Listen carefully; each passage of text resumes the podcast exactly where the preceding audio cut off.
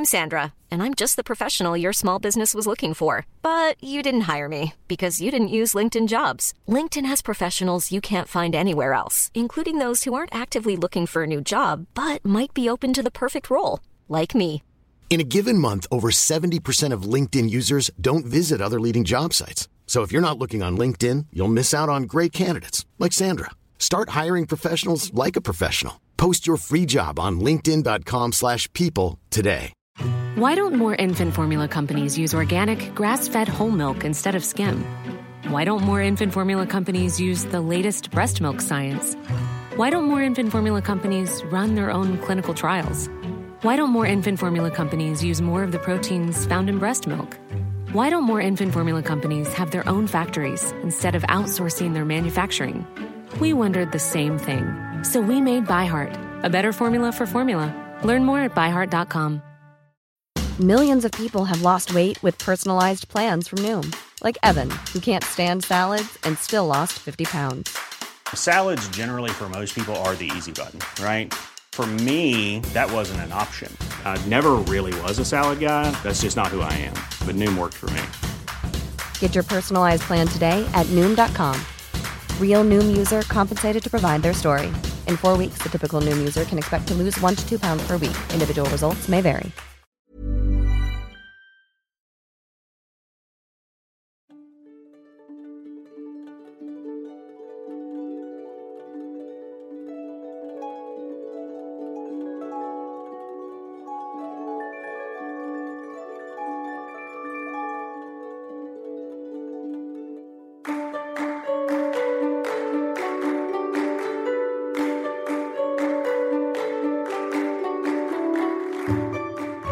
سلام، این اپیزود شصت و ششم پادکست بی پلاس و در شهریور هزار و چهارصد منتشر میشه. در هر اپیزود بی پلاس من علی بندری و همکارانم درباره یک کتاب غیر داستانی حرف میزنیم. خلاصش رو، اون چیزهایی رو که خودمون ازش برداشت کردیم برای شما میگیم. اپیزودهای بی پلاس جایگزین کتاب خوندن نیستن. ما اینجا فقط به شما نشون میدیم که تو این کتابی که ما خوندیم و برامون جالب بوده چه جور حرفایی هست، چی برای ما جالب بوده که اگر برای شما هم جالب بود شما هم برین و خودتون کتاب رو ببینید.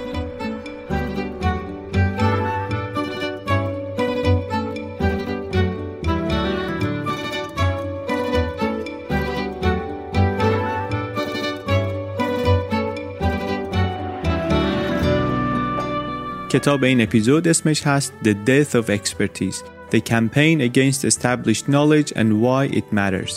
نوشته آقای تام نیکلز.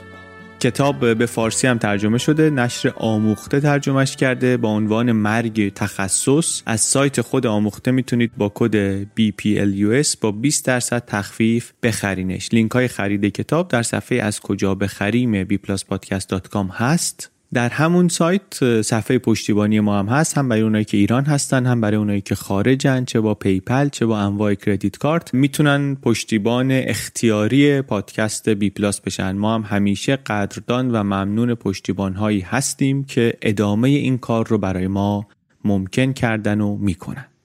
اپیزود شصت و شش، خلاصه کتاب مرگ تخصص.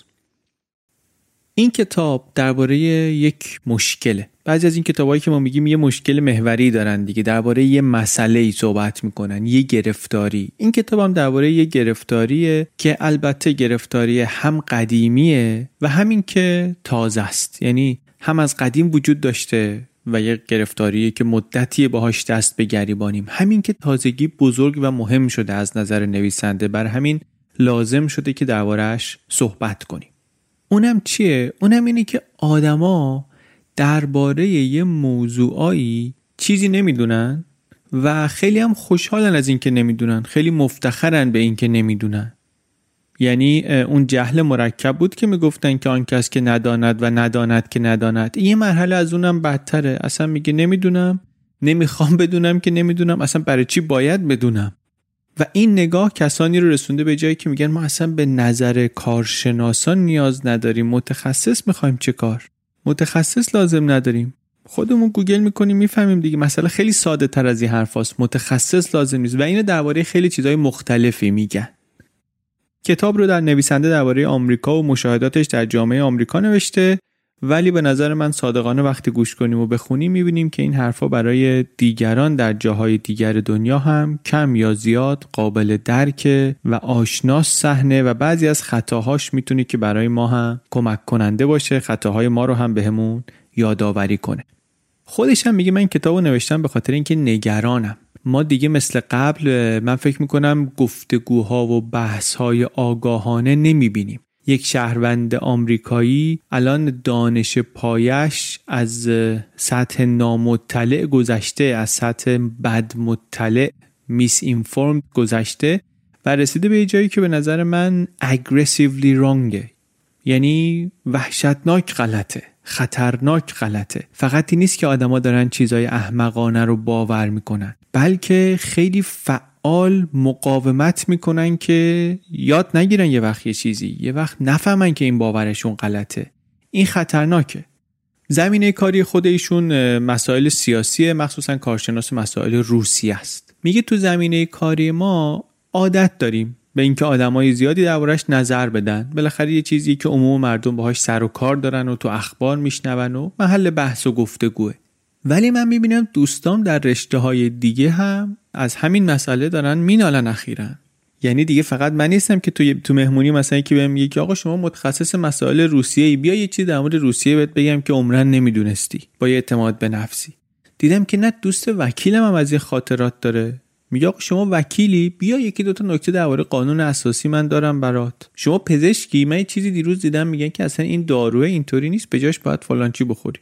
یعنی دیگه در حرفه‌های دیگه هم اینطوریه، به معلم‌ها هم توصیه میکنن، به پزشکا هم توصیه میکنن، زمینه‌هایی که واقعا نقض حرفشون خیلی هم ساده نیست. و چیزی که موضوع رو بدتر میکنه اینه که نه تنها نظر متخصصا رو آدم‌ها امروز رد میکنند، بلکه خیلی زیاد این کارو میکنن، در مسائل متنوعی این کارو میکنن، با خشم این کارو میکنن.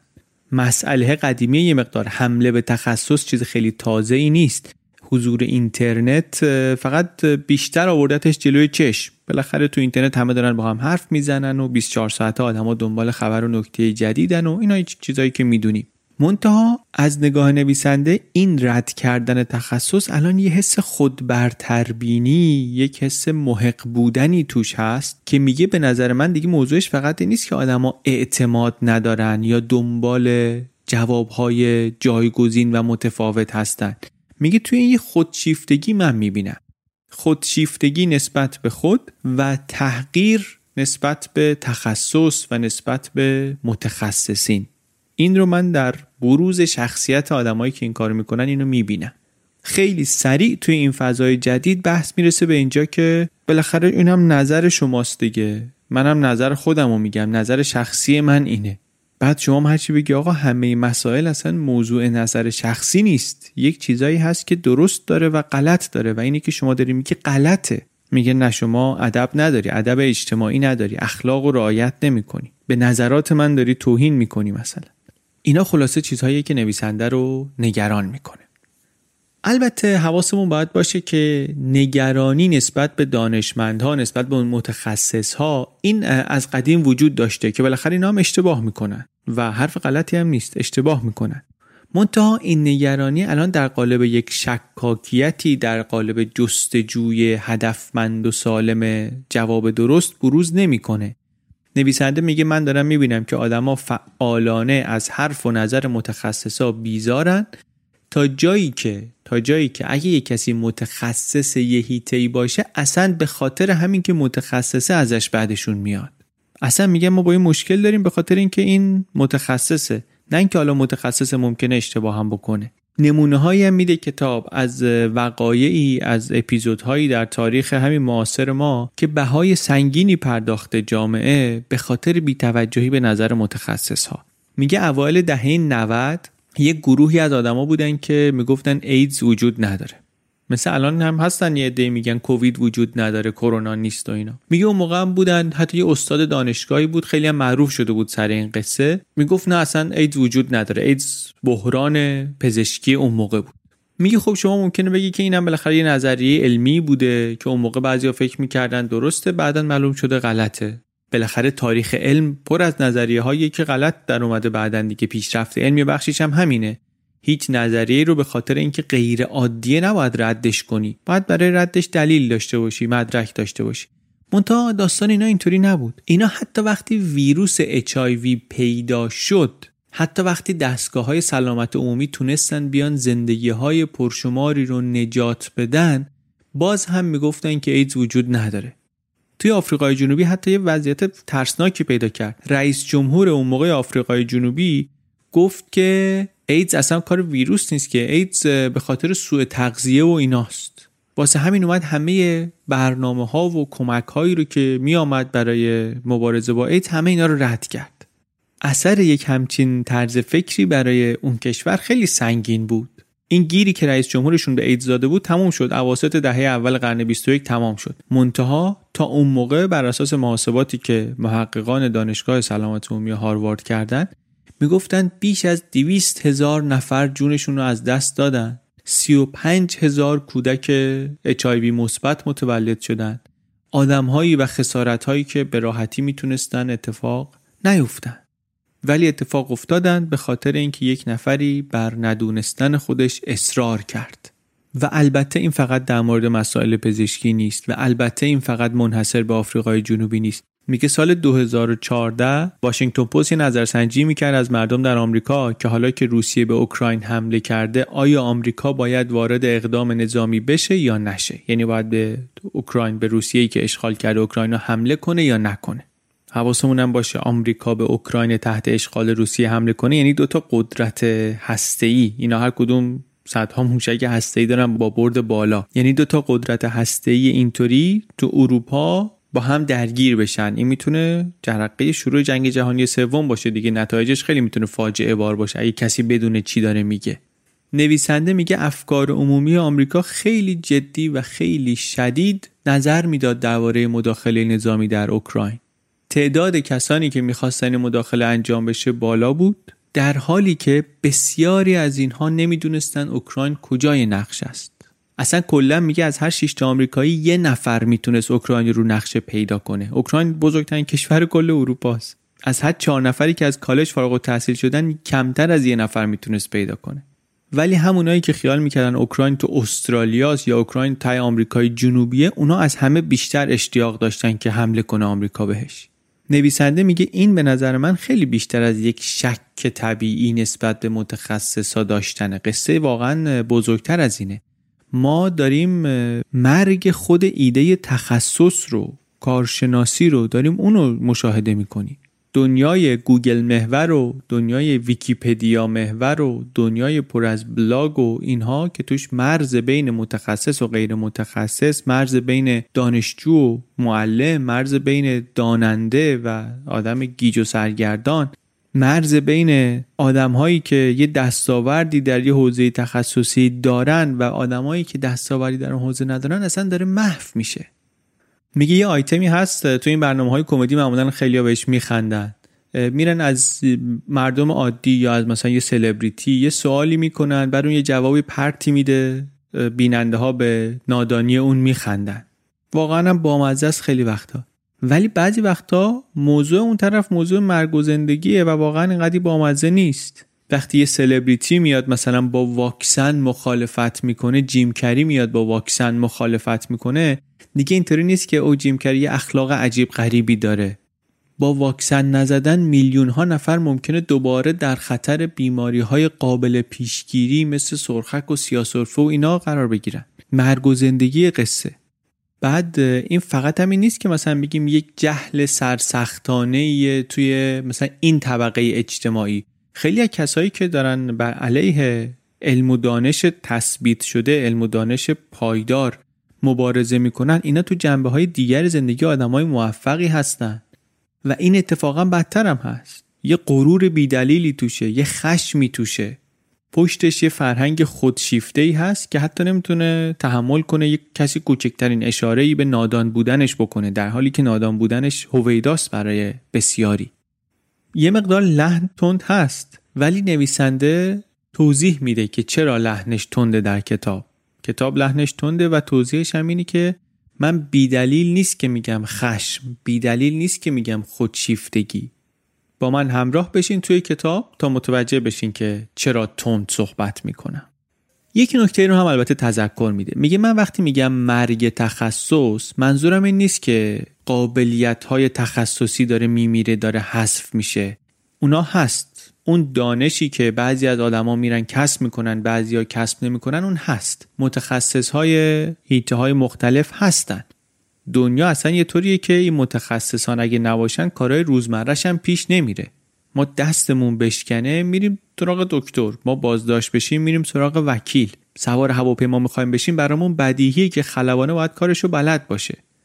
منتها ما داریم از تخصص این متخصصا مثل کالا استفاده میکنیم مثل کالا استفاده میکنیم فقط هم تا اون جایی که میلمون میکشه. من مثلا اضافه وزن شدید دارم، بعد رفتم دکتر، میگم دکتر زانومو خوب کن، زانوم درد میکنه. منتها شما درباره رژیم غذایی من لازم نکرده چیزی به هم بگی، در حالی که زانو درد من به خاطر مثلا اضافه وزنمه. آقای دولت، خانم دولت، شما کشور رو باید امن نگه داری. حالا دولت ممکنه بیاد بخواد توضیح بده که برای امن نگه داشتن کشور این کار لازمه، اون کار لازمه، یه هزینه‌ای داره، یه محاسبه‌ای داره. میگه نه نه من اینا رو اصلا نمیخوام بشنوم، من اینا رو نمیخوام بدونم. اون دیالوگ و گفتگویی که بین شهروندها و متخصصین لازمه رو نه نه نه من اصلا علاقه به اون ندارم. من میدونم، گفتگو نمیخواد که، من هرچی لازم باشه بدونم میدونم، همه اطلاعاتو دارم، نیازی هم به تخصص تو ندارم، نظرم هم اینه، به این شکل باید انجام بشه، شما فقط برو انجام بده. میگه چه برای انتخاب رژیم غذایی چه واسه تضمین امنیت ملی یک گفتگویی باید بین شهروندها و متخصصین جامعه انجام بشه. منتها هم شهروندا نمیخوان واقعا این گفتگو رو انجام بدن و هم از اون طرف متخصصا، مخصوصا اونایی که توی دانشگاه هستن، اونا هم گفتگو با بدن جامعه رو رها کردن. اونا هم ترجیح میدن که توی کنفرانس‌ها و توی ژورنال‌ها و اینها با همدیگه صحبت کنن. این وسط رابطه بین اینها رو روشنفکران عرصه عمومی نمیتونن برقرار کنن، نمیتونن حرفا رو بین این دوتا منتقل کنن. پابلیک اینتلکچوال ها که مثلا وظیفه‌شون اینه، کارکردشون اینه توی جامعه، اینا هم فرسوده شدن، ناتوانن. اینه که این گفتگو اصلا انجام نمیشه. این اتفاق البته در طول زمان هم افتاده، یعنی هی چیزا تخصصی تر شده، مسائل پیچیده تر شده، جامعه پیچیده تر شده. بعد خب یه شهروند میگه خیلی دنیا پیچیده شد، دنبال یک راه حل ساده است، دنبال یه چیزیه که خیلی ساده مسائل براش توضیح بده، حل کنه.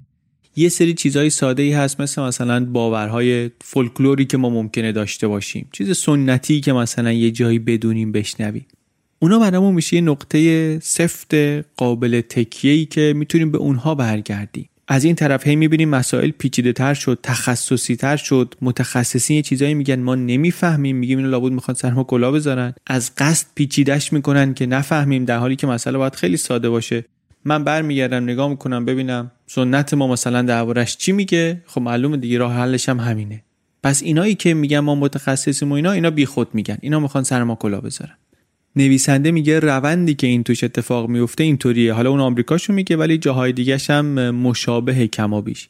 تکنولوژی گسترش پیدا میکنه، تحصیلات دانشگاهی فراگیر میشه، حیطه‌های تخصصی هی متنوع‌تر میشه و آدم عادی هی بیشتر و بیشتر احساس ناتوانی میکنه. میگه آقا مسائل خیلی پیچیده شد، خیلی تخصصی شده، من دیگه زندگی روزمره‌مونم نمیتونم کنترل کنم.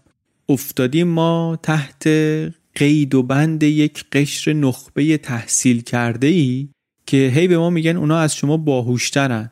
قبلا یه دیدی بود توی یه بخشی از جامعه که مثلا یه آدمی رو که خیلی درس خونده بود دست مینداختن، میگفتن که این چلفتیه، چلمنه، مثلا فقط بلده این کار تخصصیشو بکنه، کارهای دیگه‌شو نمیتونه انجام بده. الان اون حس بیشتر تبدیل شده به نفرت، به اینکه بعدشون میاد آدم‌ها از آدم متخصص. چرا؟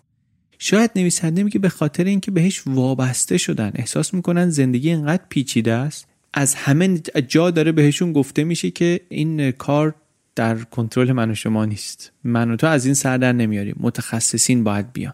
این میگه گاهی باعث شده که از متخصص و متخصصین و هر چی این چیزاست بعدشون بیاد آدما، بعد بگن که خب متخصص اصلا چی میفهمه، من خودم بیشتر میفهمم، منی که توی یه زمینه دیگری یه چیزایی میدونم پس لابد تو این زمینه هم که هیچی نمیدونم از بقیه بیشتر میفهمم. دو تا مثالشو بگیم کجا رو میگه. میگه مثلا درباره مخالفت با واکسن بچه‌ها. این یه مسئله‌ایه که تو آمریکا خیلی بزرگ شده ظرف چند سال اخیر دیگه. مال قبل از کرونا هم هست. توی یک جوامعی، توی یک گروه‌هایی از اجتماع نرخ واکسیناسیون بچه‌ها داره میاد پایین. خانواده‌ها دارن کمتر بچه‌هاشون رو میبرن واکسن بزنن. و نکته اینه که این اتفاق داره تو شهرهای کوچیک نمیفته. این اتفاق تو خانواده‌های با تحصیلات کم داره نمیفته. اونجاها مدرسه میگه باید واکسن بزنن، بعداً بچه‌ها رو میبرن واکسن میزنن. منتها توی طبقه متوسط یک شهری مثل سان فرانسیسکو مشکل درست شده. اونجا پدر مادرها دکتر نیستن، منتها انقدی اطلاعات دارن، انقدی سواد دارن که فکر کنن که نه دیگه ما به اندازه کافی میدونیم که بتونیم این علم پزشکی رو به چالش بکشیم. یعنی بدترین تصمیم رو، تصمیمی که داره جامعه رو در معرض خطر قرار میده، دارن همین والدینی که تحصیل کردن میگیرن و تحصیل کردنشون البته ربطی به این زمینه‌ای که دارن توش این تصمیمو میگیرن نداره. یا موضوع دیگه‌ای که شبیه اینه، شیر غیر پاستوریزه، شیر خام. یه گروهایی راه افتادن میگن که شیر رو بهتر خام مصرف کنی. سبزیجات مگه نمیگیم خام بهتره؟ شیرم خامش بهتره. همونطوری که تو طبیعت بوده، باید برگردیم به همون زندگی ساده و به طبیعت و از این حرفا. چون که وقتی ساده تر بود همه چیز صمیمی بود دیگه، همه چی خیلی بهتر بود. راستم میگم، واقعا زندگی ساده تر بود، آدم از همه چی سر در می آورد و همون زندگی هم بود که توش آدما دسته دسته میمردن به خاطر بیماریایی که از طریق غذا منتقل میشد. انقدر این مود تازه نگران کننده شد براشون، مرکز کنترل بیماری های گزارشی منتشر کرد، گفتش که مصرف شیر خام صد و پنجاه بار احتمال انتقال بیماری از طریق تغذیه رو میبره بالا. یکی از متخصصین سازمان غذا و داروی آمریکا گفتش که مصرف شیر پاستوریزه نشده مثل اینه که رولت روسی بازی کنی. فکر کن هر دفعه داری شیر میخوری رولت داری بازی میکنی. منتها نظر این آدما عوض نشد و همچنان دارن برنامهشون رو ادامه میدن. میگن ما چرا باید به حرف متخصصا گوش بدیم؟ متخصصا قبلا هم اشتباه کردن درباره یه چیزایی. مثلا چند دهه اینا به ما گفتن که مثلا تخم مرغ کمتر بخورین، بعد حرفشون غلط در اومد، گفتن تخم مرغ بخورید، یا گفتن فلان چربیا رو کمتر بخورید، یا گفتن که مثلا گوشت قرمز کمتر بخورید، غلات و سبزیجات بیشتر بخورید و اینا. ولی بعضی از حرفاشون رو بعداً برگردوندن دیگه. از کجا معلوم اینم اونطوری نباشه؟ و در بعضی موارد غلط هم نمیگن ها، در بعضی موارد این حرفا غلط هم نیست. ماجرای تخم مرغ مثلا این بود که برای اینکه کلسترول خیلی بالا نره این حرفو زده بودن. منتها این قبل از این بود که مردم شروع کنن فست فودای چرب و چیلی بخورن با نوشابه‌های قندی که اینا خب ضررش از اون تخم مرغ خیلی بیشتره. بعدش هم اصلا حرفی نیست، حرفی اینه که فرض کن شما که حرفی که اینا زدن درباره تخم مرغ غلطه، درباره رابطه کلسترول تخم مرغ اصلا اشتباهه. منتها مغالطه داره اینجا اتفاق میفته. اینکه متخصصا ممکنه گاهی درباره مواردی اشتباه کنن معنیش این نیست که متخصصا همیشه درباره همه چی اشتباه میکنن. این یه تفکیکیه که انگار مردم راحت متوجهش نمیشن. کسی نمیگه متخصصین هیچ وقت اشتباه نمیکنن. مسئله اینه که توی حیطه تخصصی خودشون احتمال اشتباهشون از آدم غیر متخصص کمتره. همه ی حرف همینه. بله، اشتباه همه ممکنه بکنن، احتمال اشتباه اینا کمتره. منتها چون آدم‌ها این رو متوجه نمیشن، پزشکا میگن که مریض میاد پیش ما میگه این دارو رو بده، وکیلا میان میگن که موکل میاد و میگه که من یه سرچی کردم و اینا گفته که این این کار اون کارو بکنین درسته. معلما میگن، والدین میان میگن که این جوابی که بچه‌م تو امتحان داده درسته، در حالی که اشتباه میکنه نیست. نویسنده میگه توی جلسه سخنرانی دانشجوی بلند شد از فیزیکدان متخصص فیزیک هسته‌ای سوالی پرسید. متخصص گفتش که ما اینو نمیدونیم ولی حدس میزنیم که اینطور اونطور اونطور باشه. دانشجو برگشت گفتش که اه خب حدسو که منم میتونم بزنم، چه فایده داره؟ سخنران گفتش که اشتباه نکن، حدسی که من میزنم خیلی خیلی خیلی بهتر از حدس توئه. مسئله این نیست که هر حرفی که متخصص میزنه درسته. مسئله اینه که حرفی که داره میزنه در مقایسه با حرف یک آدم غیر متخصص به احتمال خیلی خیلی خیلی بیشتری میتونه درست باشه. برای اینه که نویسنده درباره مرگ تخصص کتاب مینویسه و برای اینه که میگه مرگ تخصص پدیده خطرناکیه. حالا درباره این پدیده و عواقبش صحبت میکنیم، منتها الان میخوایم یه خورده بریم ببینیم که چی شد همچین شد. نویسنده ریشه یابی هم کرده و رسیده به این که به نظرش دلایل این مسئله چیه.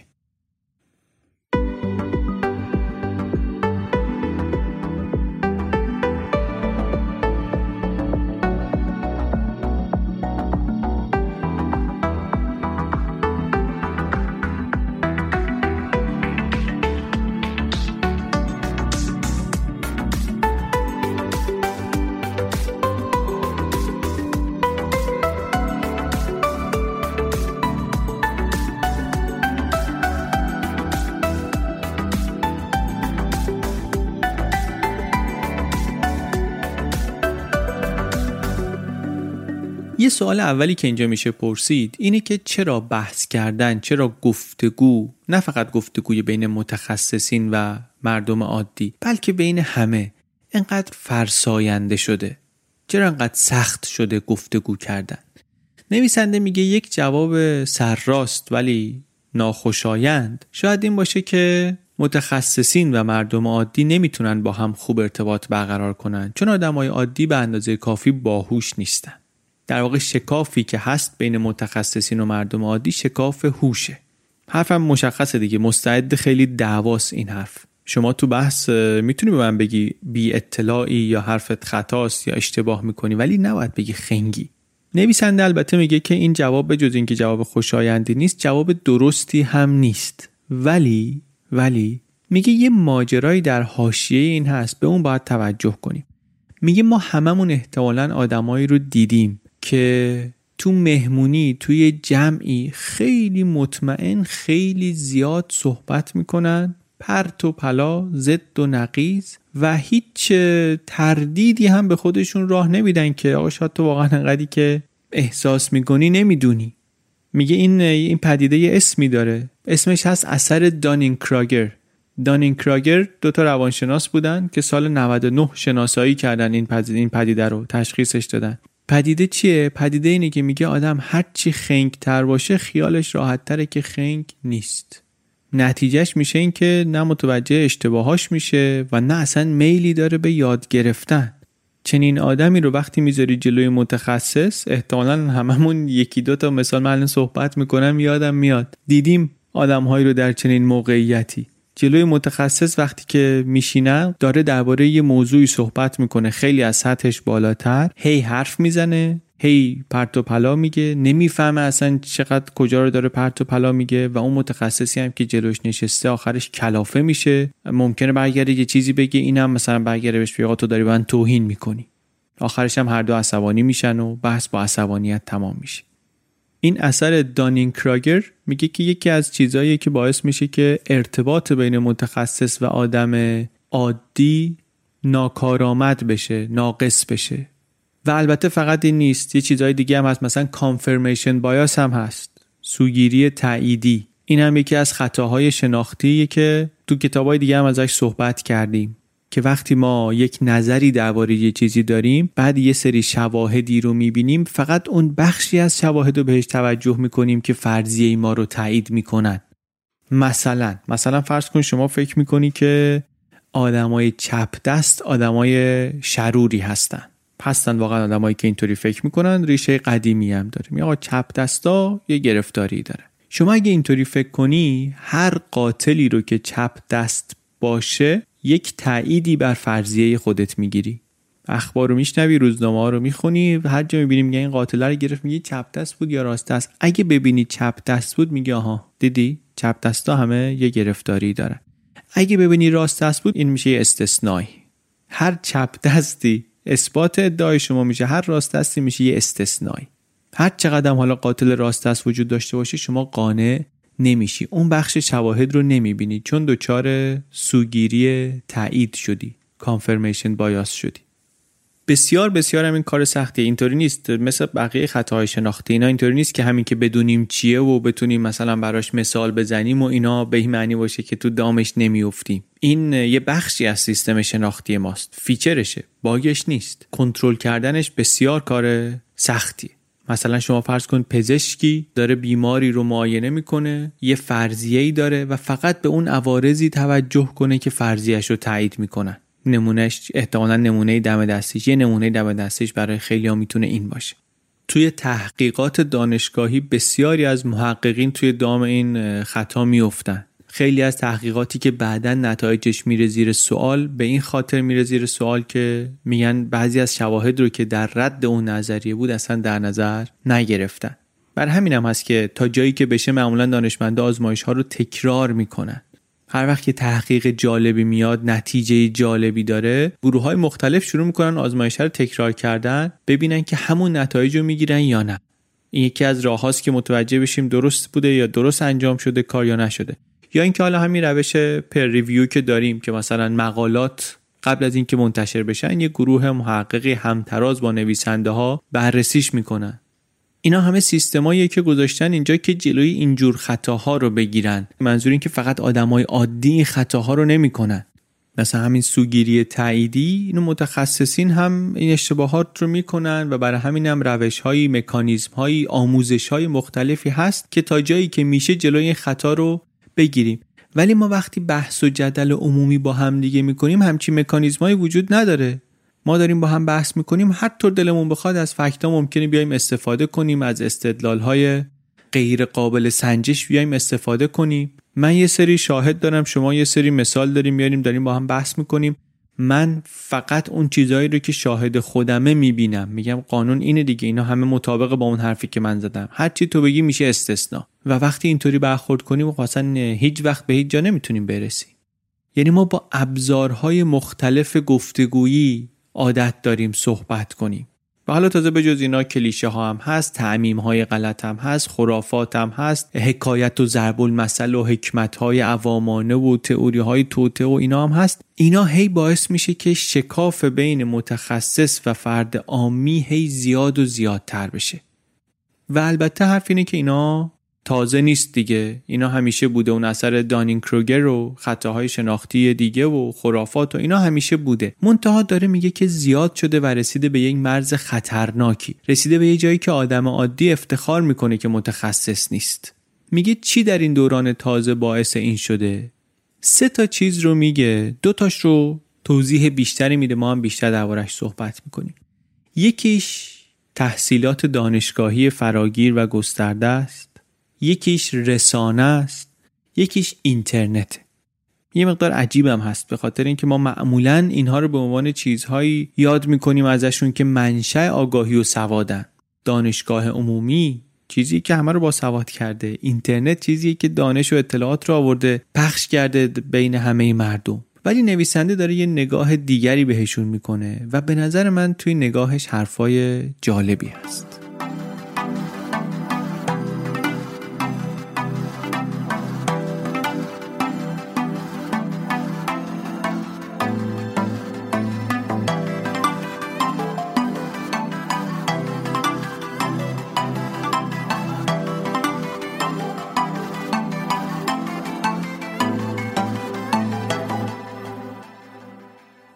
اول ببینیم درباره تحصیلات دانشگاهی چی میگه. میگه ما یه باور غلطی داشتیم که همه به اندازه هم میدونن. بعد تحصیلات عالیه قرار بود که اینو درستش کنه دیگه، که نه همه به اندازه هم نمیدونن. دانشگاه هست، روش علمی هست، یه کسی میره دانشگاه یه چیزایی یاد میگیره، یه کسی هم نمیره دانشگاه اون چیزا رو یاد نمیگیره. میگه در قرن بیست و یک با گسترده شدن و فراگیر شدن تحصیلات تکمیلی، یعنی تحصیلات دانشگاهی، قضیه برعکس شده. آدم ها به صرف این که مدتی رو رفتن در دانشگاهی گذروندن، خودشون رو برابر میدونن با بالاترین متخصصا، حتی بعضی وقتا با متخصصای همه رشته ها. یعنی ما همه دانشگاه رفتیم دیگه. در حالی که حالا دانشگاهی هم که میرن اینطوری نیست که یک آدمی مثلا بره زمانی رو وقف آموختن و بالغ شدن و اینها بکنه. دانشگاه برای بسیاری شده یک دوره تجربه‌ای در امتداد حالا بازیایی که تو دبیرستان می‌کردن. اینجا یه خورده آزادی عملش بیشتره و از اون خطرناکتر از نظر نویسنده فرهنگ بیزنسی دانشگاهه که توش شما مشتری هستی و فرهنگ بیزنس هم چیه؟ حق همیشه با مشتریه. در حالی که دانشگاه قصه‌ش این نبود که حق همیشه با دانشجو باشه. دانشجو بودن معنی داشت، فارغ التحصیل بودن هم معنی داشت. فارغ التحصیل کسی بود که یه دستاورد تحصیلی داره. میگه مؤسسات تحصیلات تکمیلی قرار بود مهارت‌های پایه‌ای تخصص رو در آدم‌ها درست کنن. حداقل یه کاری کنن که اینا بتونن تخصص رو تشخیص بدن، بتونن در زندگی روزمره با متخصصین، با حرفه‌ای‌ها ارتباط برقرار کنن. یک توانایی فکری مهمی که تو دانشگاه قرار بود پرورش پیدا کنه، قابلیت تفکر انتقادی بود. اینکه آدم بتونه اطلاعات تازه رو بگیره، بررسی کنه، ایده‌های متضاد رو بدون اینکه احساسات زده بشه به صورت منطقی با هم مقایسه کنه. الان ولی میگه وقتی که تحصیلات دانشگاهی اینطوری فراگیر شده، دانشجو مشتریه. یک جوانی از دبیرستان آمده بیرون، دیسیپلین فردی هم یاد نگرفته، بعدن هم میدونه که باید بره سراغ زندگی و مسئولیت زندگی واقعی و اینها. یه چند سال جادویی فرصت داره توی کالج و دانشگاه و اینا که خوش بگذرونه خوش بگذرونه و یه پولی هم داره میده، یه سرویسی هم داره میگیره. در واقع اون مسئولیت گرفتن روی خورده به تأخیر بندازه. میگه یه تاکتیکیه در برابر بالغ شدن. بعد مشکلم میگه از اینجا آمده که تعداد دانشجوها خیلی زیاده. کلی آدما میرن دانشگاه که اصلا به کار دانشگاه نمیان. فرهنگم امروز یه طوری همه باید برن دانشگاه. بعد تقاضا وقتی انقدر زیاد میشه چی میشه؟ رشته های دانشگاهی زیاد میشن، رشته ها زیاد میشن که بالاخره بتونن به این تقاضا جواب بدن. دانشگاه میشه کارخونه مدرک سازی، مدرکی که واقعا نه نشانه تحصیل، نه نشانه تعلیم و تمرین، حتی فقط نشونه اینه که این آدم رفته و در اون دوره حاضر شده، یا خیلی وقتا حاضرم نشده، فقط به معنی اینه که شهریه‌اش رو پرداخت کرده. میگه من تو دانشگاه خیلی‌ها رو میبینم اینا میتونستن تو یک مهارت عملی خیلی خوب باشن، یه حرفه‌ای رو میتونستن خیلی خوب یاد بگیرن، جاشون واقعا دانشگاه نیست. میان دانشگاه و چهار سال، پنج سال، شش سال، هفت سال بالاخره به یک شکلی میرن بیرون و بعد خب احساس متخصص بودن دارن دیگه، احساس دارن که تحصیلات دانشگاهی دارن. دانشگاه‌های بزرگتر و برجسته از این نظر مشکلی ندارن، رقابتیان و بین دانشجوهاشون خودشون انتخاب میکنن کیو بپذیرن. ولی دانشگاه کوچیکتر نه، اونا گرفتارن. حالا سیستمی میشه که یه بچه‌ای هستن بالاخره یه جایی باید برن، یه کالجی، یه دانشگاهی، یه مدرسه‌ای هم هستن که واقعا نمیتونن آموزش با کیفیت ارائه کنن ولی تبدیل میکنن خودشون رو به دانشگاه. یه تبلیغ غذای خوب و خوابگاه شیک و فعالیت‌های جانبی متنوع و, و این میشه که سیستمی میشه. دانشجو فراوون، استاد فراوون، همینطوری هم این مؤسسات دارن پی اچ دی تولید میکنن میدن بیرون با سرعتی که هیچ بازار کار آکادمیکی نمیتونه واقعا جذب کنه این همه پی اچ دی رو. پرورش کسی که دکترا داره بالاخره یه امکاناتی میخواد، یه توانایی میخواد. میگه این خیلی از این دانشگاه‌های کوچیک ندارن ولی به ضرب و زور کلی فارغ التحصیل تحصیلات تکمیلی، کارشناسی ارشد و دکترا و اینها میدن بیرون و کیفیتشون هم یه طوری که خودشون هم هیچ وقت حاضر نیستن که این فارغ التحصیلا رو استخدام کنن ولی بالاخره تولید میشن. این میشه که هر کسی بالاتر از سطح دبیرستان یه چیزی ارائه بده بهش میگن پروفسور. هر کالجی، هر مدرسه کوچیکی میشه دانشگاه و این میشه که تورم مدرک به وجود میاد. همونطوری که تورم پولی پول رو بیارزش میکنه، تورم مدرک هم مدرک دانشگاهی رو بیارزش میکنه. کاری رو که قبلا با دیپلم میدادن الان دیگه بالاخره همه دیپلم رو دارن، پس میگن مدرک کالج، بعد همه کالج رو دارن میگن پس لیسانس، فوق لیسانس دیگه. حالا این قصه هایی که احتمالا خودمون هم زیاد این طرف اون طرف شنیدی. شکایت نویسنده یک بخش بزرگش اینه که به خاطر این تغییرات اون دیسیپلین و بلوغ فکری دیگه تو دستور کار دانشگاه نیست. دانشگاهی که اینقدر مشتری محوره اصلا دیگه جایی نیست که مثلا بیاد یاد بده که استدلال منطقی چطوری باید باشه. دانشگاه میگه قرار بود تجربه سختی باشه. تو مدرسه یادگیری سرراسته، تکراریه و تو دانشگاه باید یه مقداری با ناراحتی و پیچیدگی و اینها میگه باید همراه باشه یادگیری که منجر بشه به کسب دانش عمیق‌تر. ولی الان اینطوری نیست و نتیجهش این میشه که یک ترکیب خطرناکی تولید میشه از جهل و غرور.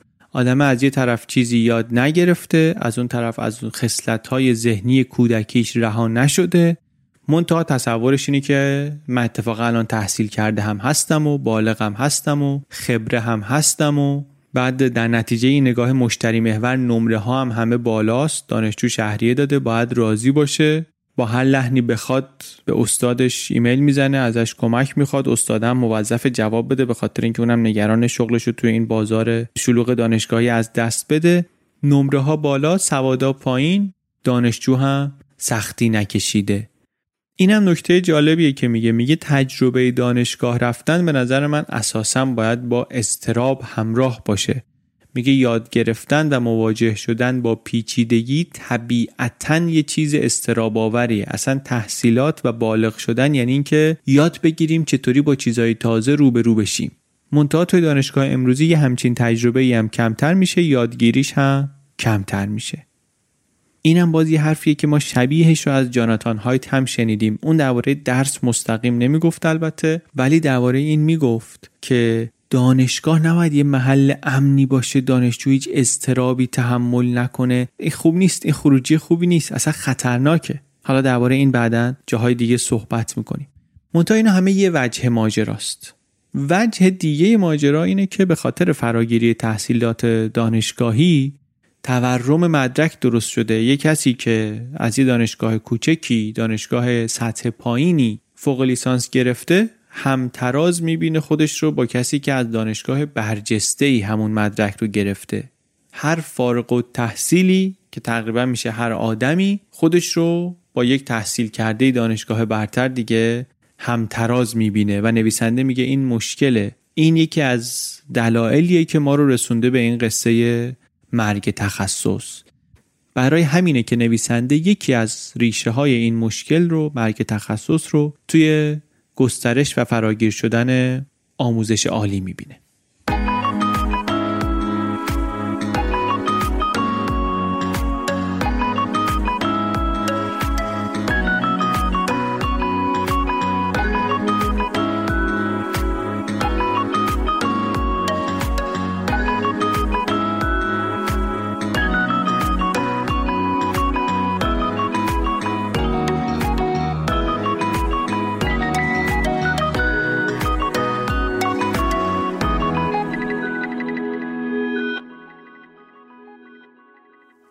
دلیل دیگری که مفصل ازش صحبت میکنه اینترنته. اینم باز در نظر اول متناقض نماست دیگه. اینترنت داره امکان دسترسی به اطلاعات فراهم میکنه واسه همه، پس باید همه رو مطلع تر از قبل کنه. اما میگه اینطوری نشده. از قول نویسنده آمریکایی میگه من یه زمانی مثل قواسی بودم که شیرجه میزدم در دریای کلمات. الان ولی این دریای کلمات هست، منم با جت اسکی دارم روش میرم، دیگه نمیرم تو. یا یه جمله دیگه هم نوشته تو کتابش، میگه که هر چیزی را که روی اینترنت میخوانید باور نکنید، مخصوصا نقل قولها از آدمهای معروف را. آبراهام لینکلن.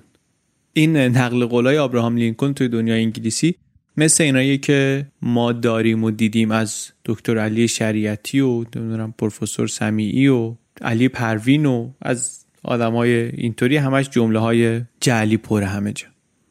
نویسنده میگه تقصیر اینترنت اینجا زیاده اتفاقا. میگه از هر متخصصی شما بپرسی درباره این قصه مرگ تخصص، اینا تقصیرش رو میندازن گردن اینترنت. به خاطر اینکه آدمایی که قبلا برای یه مسئله‌ای باید میرفتن سراغ متخصص میپرسیدن نظرش چیه، الان سرچ میکنن، در کسری از ثانیه جواب جلوشونه. سرچ میکنه دلیل درد قفسه سینه من چیه و دلیلش رو پیدا میکنه. یازده میلیون صفحه میاد ظرف نیم ثانیه. توش حالا سازمان ملی سلامت هست، کلی بلاگ چپندر قیچی هم هست. بعضی از این سایت ها خیلی هم مرتبن و پرسشنامه های تشخیص پزشکی هم دارن و حالا شاید دکتر نظر دیگری داشته باشه، ولی دکتر کیه که بخواد در برابر یه سایت به این ترتمیزی و مرتبی ابراز مخالفت کنه؟ نویسنده میگه شما به قور زدنای متخصصا دقت کنی، اینا فکر میکنن دلیل اصلی این که تخصصشون به چالش کشیده میشه اینترنته. من ولی میگم اینترنت ارتباط بین متخصص و فرد عادی رو که داشته خراب می شده، این اومده خراب شدنش رو سریع کرده. چرا؟ چون که بی نهایت فکت درست و غلط میذاره جلوی آدما و آدما توهم تخصص پیدا میکنن. آدم حرفه‌ای اونیه که میدونه که فکت فکت، دانش دانش، توانایی تواناییه. رو اینترنت فکت زیاده. حالا فکتاش هم خیلی وقتا درست نیست ولی فکت زیاده، داده زیاده، بمباران بیوقفه اطلاعاته، اطلاعات تصادفی و بی ربط و همینطوری هم رو سر همه میریزه و خیلی وقت اصلا گوش ما رو کر میکنه، بحث معقول و جدی نمیتونیم بشنویم. بعد حالا فضای اینترنت هم یک جور خاصیه دیگه، فضاش برای بحث و گفتگو آشفته است.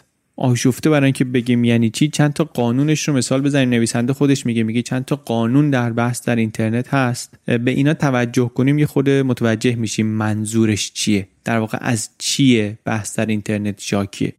میگه مثلا شما به قانون ردوکتیو اد هیتلروم دقت کنید، تلفظش رو احتمالاً بعد گفتم، به زبان لاتینه، فروکاستن به هیتلر.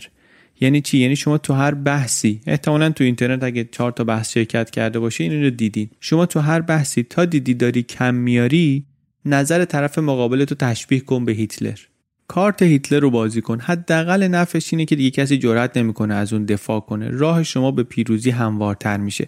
گاهی بهش همین هم میگن، کارت نازی رو بازی کردن، playing the Nazi card.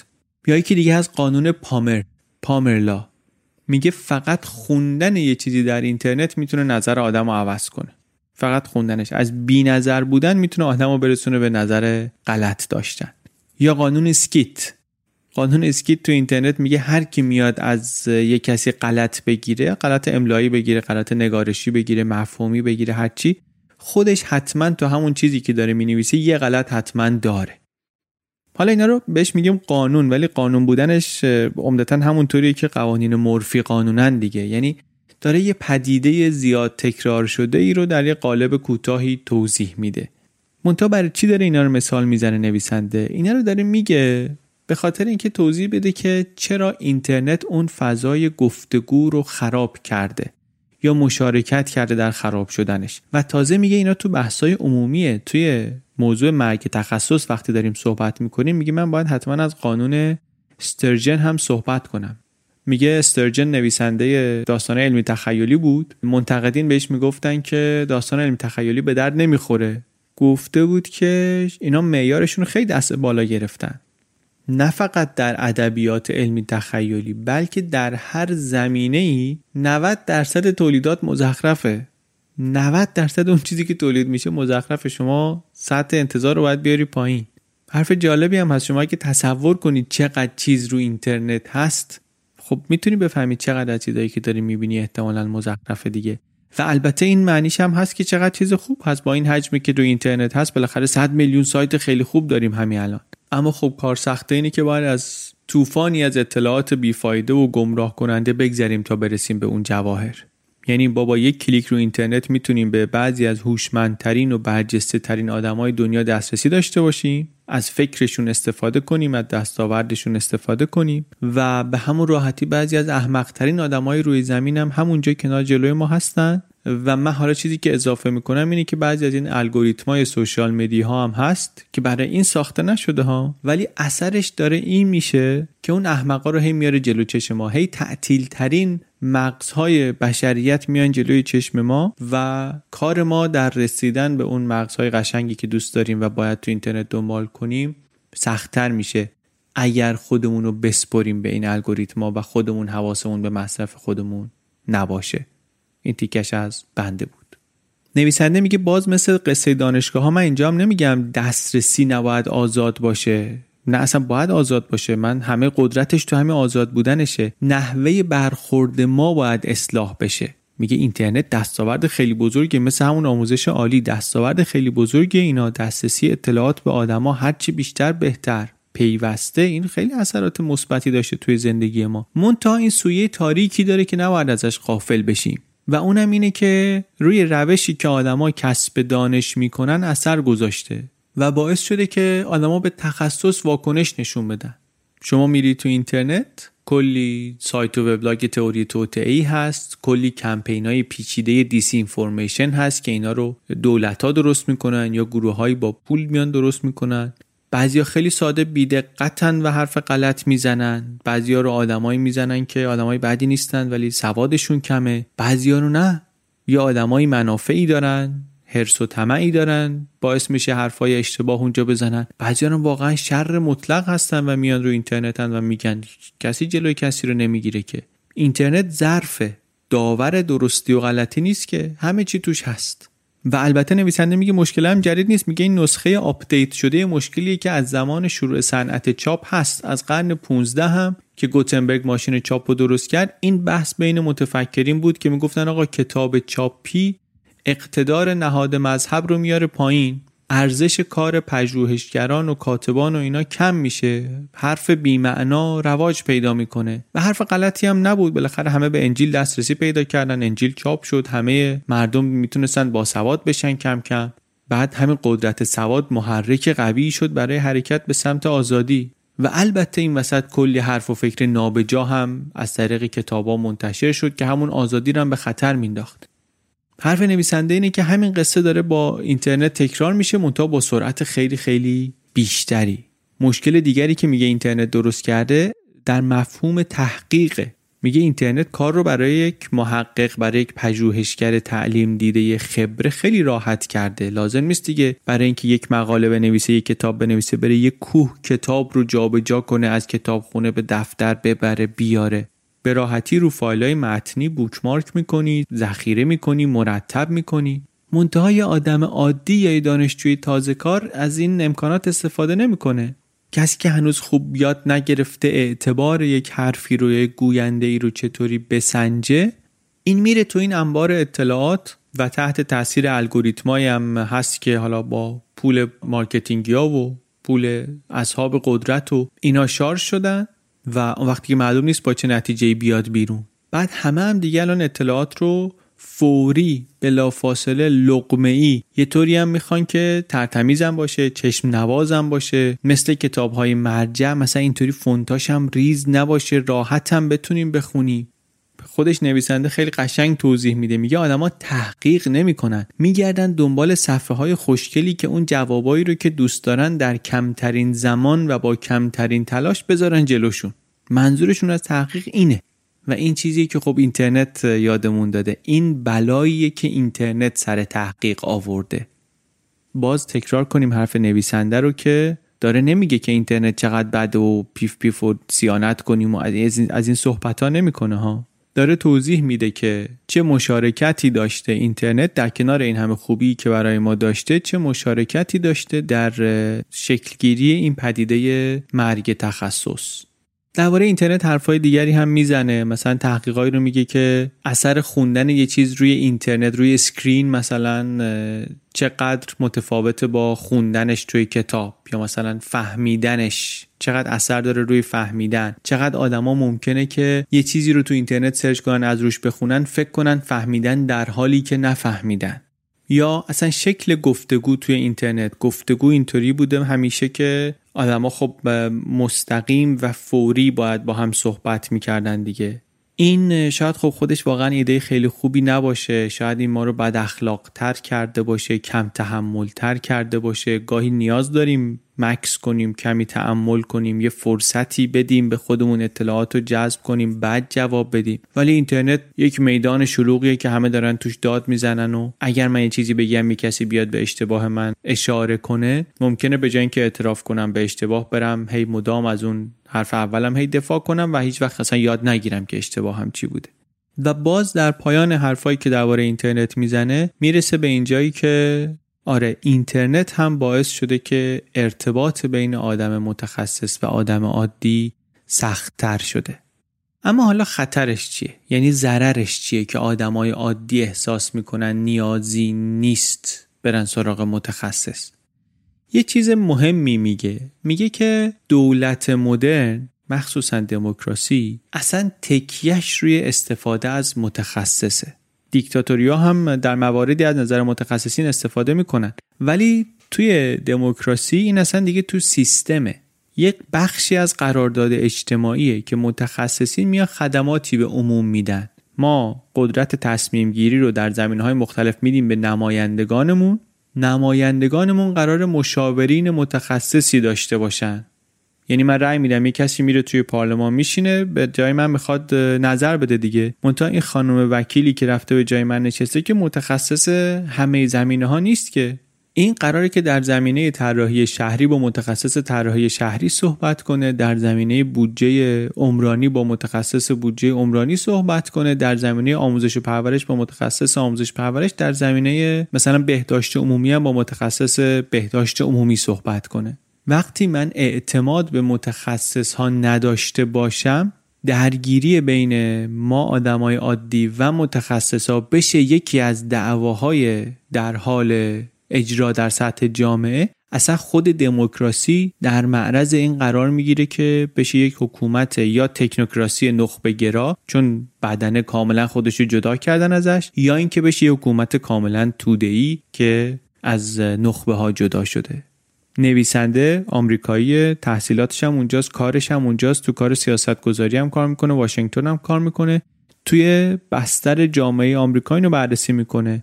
مثلا درباره ترامپ صحبت میکنه که چقدر تأکید داشت که فاصله بذاره بین خودش و متخصصین و چقدر این حرفو میپسندیدن ازش، چقدر دوست داشتن طرفداراش که اینو ازش بشنون که متخصصین رو قبول نداره.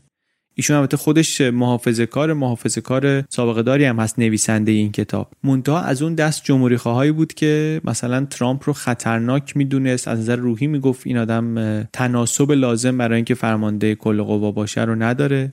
برای همین دو هزار و شانزده هم مثلا به هیلاری رای داده بود، از اون آدمایی که خب بعدش میامد از هیلاری کلینتون. بگذریم، کتاب کتاب جالبیه، منتها از اون کتابایی به نظرم که اسمش و توضیحش و حتی معرفی اینطوری که ما الان اینجا ازش توی یه اپیزود دادیم ممکنه باعث چه آدما خوششون نیاد، حتی ممکنه آدما رو عصبانی کنه، ولی به نظر من لازمه، چون حواسمون رو به یه چیزای مهمی جمع میکنه. نویسنده میگه ما توی فرهنگمون، فرهنگ آمریکایی منظورشه، یک دوز خوب و معقولی از شک به متخصصین رو داشتیم همیشه، خیلی هم خوب بوده، عقل سلیممون بوده، منتها اینی که الان داریم تجربه میکنیم خیلی تشدید شده، خیلی خطرناکه. میگه یک خودشیفتگی، یک اپیدمی خودشیفتگی، الان همه فکر میکنیم میتونیم جای متخصصا رو بگیریم، کار خاصی نمی‌کنن که اینا، که خودمونم میتونیم بکنیم. میگه من تخصصم روسیه است در سیاست خارجی، هر کی منو میبینه میفهمه کارم اینه، میگه میخواد به من درس تاریخ روسیه بده. و این یه چیزی که نویسنده در زمینه‌های مختلف مشاهده کرده و دیده و میگه این وضع به نظر من نگران کننده است، عواملش رو میگه، عواقبش رو میگه. بحث طبعا مفصل‌تر از اینه، خیلی هم مستعد اینه که آدما بهشون بر بخوره و فهمیده یا نفهمیده خیلی وقتا اعتراض کنن بهش، ولی من فکر میکنم کتاب دست روی مشکل درست و ایراد واردی گذاشته. من خودم هم قبلا این خطا ازم سر زده و شاهد سر زدنش از دیگران هم بارها بودم و امیدوارم که خلاصه همین فکر کردن بهش کمک کنه که همه ازش دوری کنیم.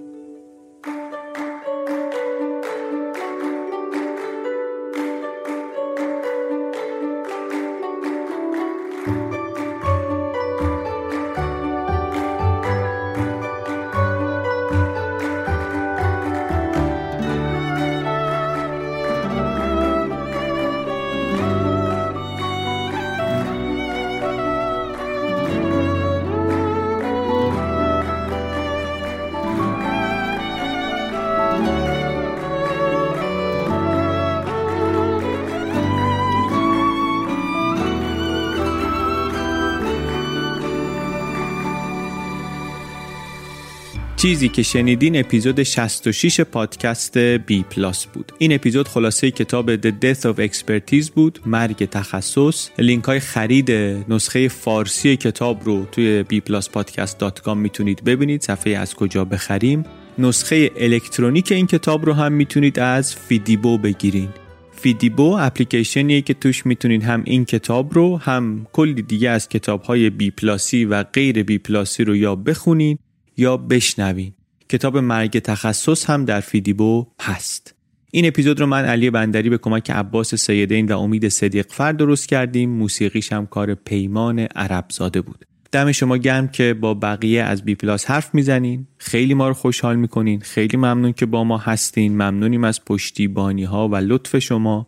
خیلی خوشحالیم که تیشرت های بی پلاس رو تنتون میبینیم، کیف های پارچه بی پلاس رو تو عکساتون میبینیم، همه اینا واقعا هم خوشحالمون میکنه، هم به همون روحیه میده که این کاری که ما داریم میکنیم برای دیگران هم ارزشمنده و معنی داره. دم شما گرم خلاصه و ممنون از نشر آموخته و فیدیبو که در این اپیزود کنار ما بودن.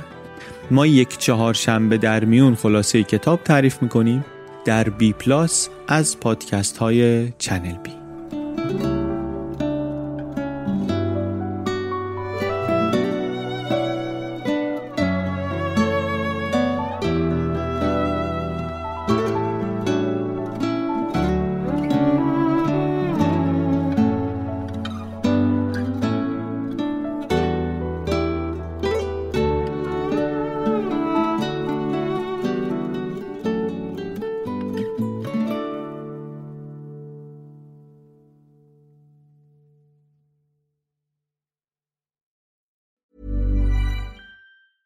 Hey, it's Danny Pellegrino from Everything Iconic.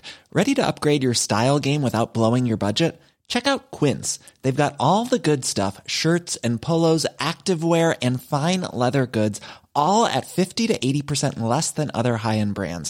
And the best part? They're all about safe, ethical and responsible manufacturing. Get that luxury vibe without the luxury price tag.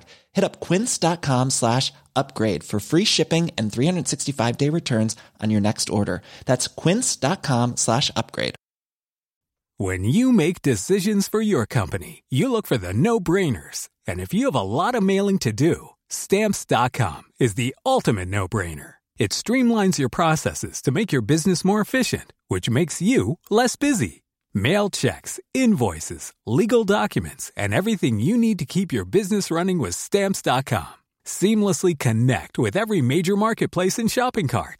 Schedule package pickups and see your cheapest and fastest shipping options from different carriers. With rates up to eighty-nine percent off U S P S and U P S rates. And with the Stamps dot com mobile app, you can take care of mailing and shipping wherever you are. Make the same no-brainer decision as over one million other businesses with Stamps dot com. Sign up with code PROGRAM for a four week trial, plus free postage and a free digital scale. No long-term commitments or contracts. That's Stamps dot com, code PROGRAM.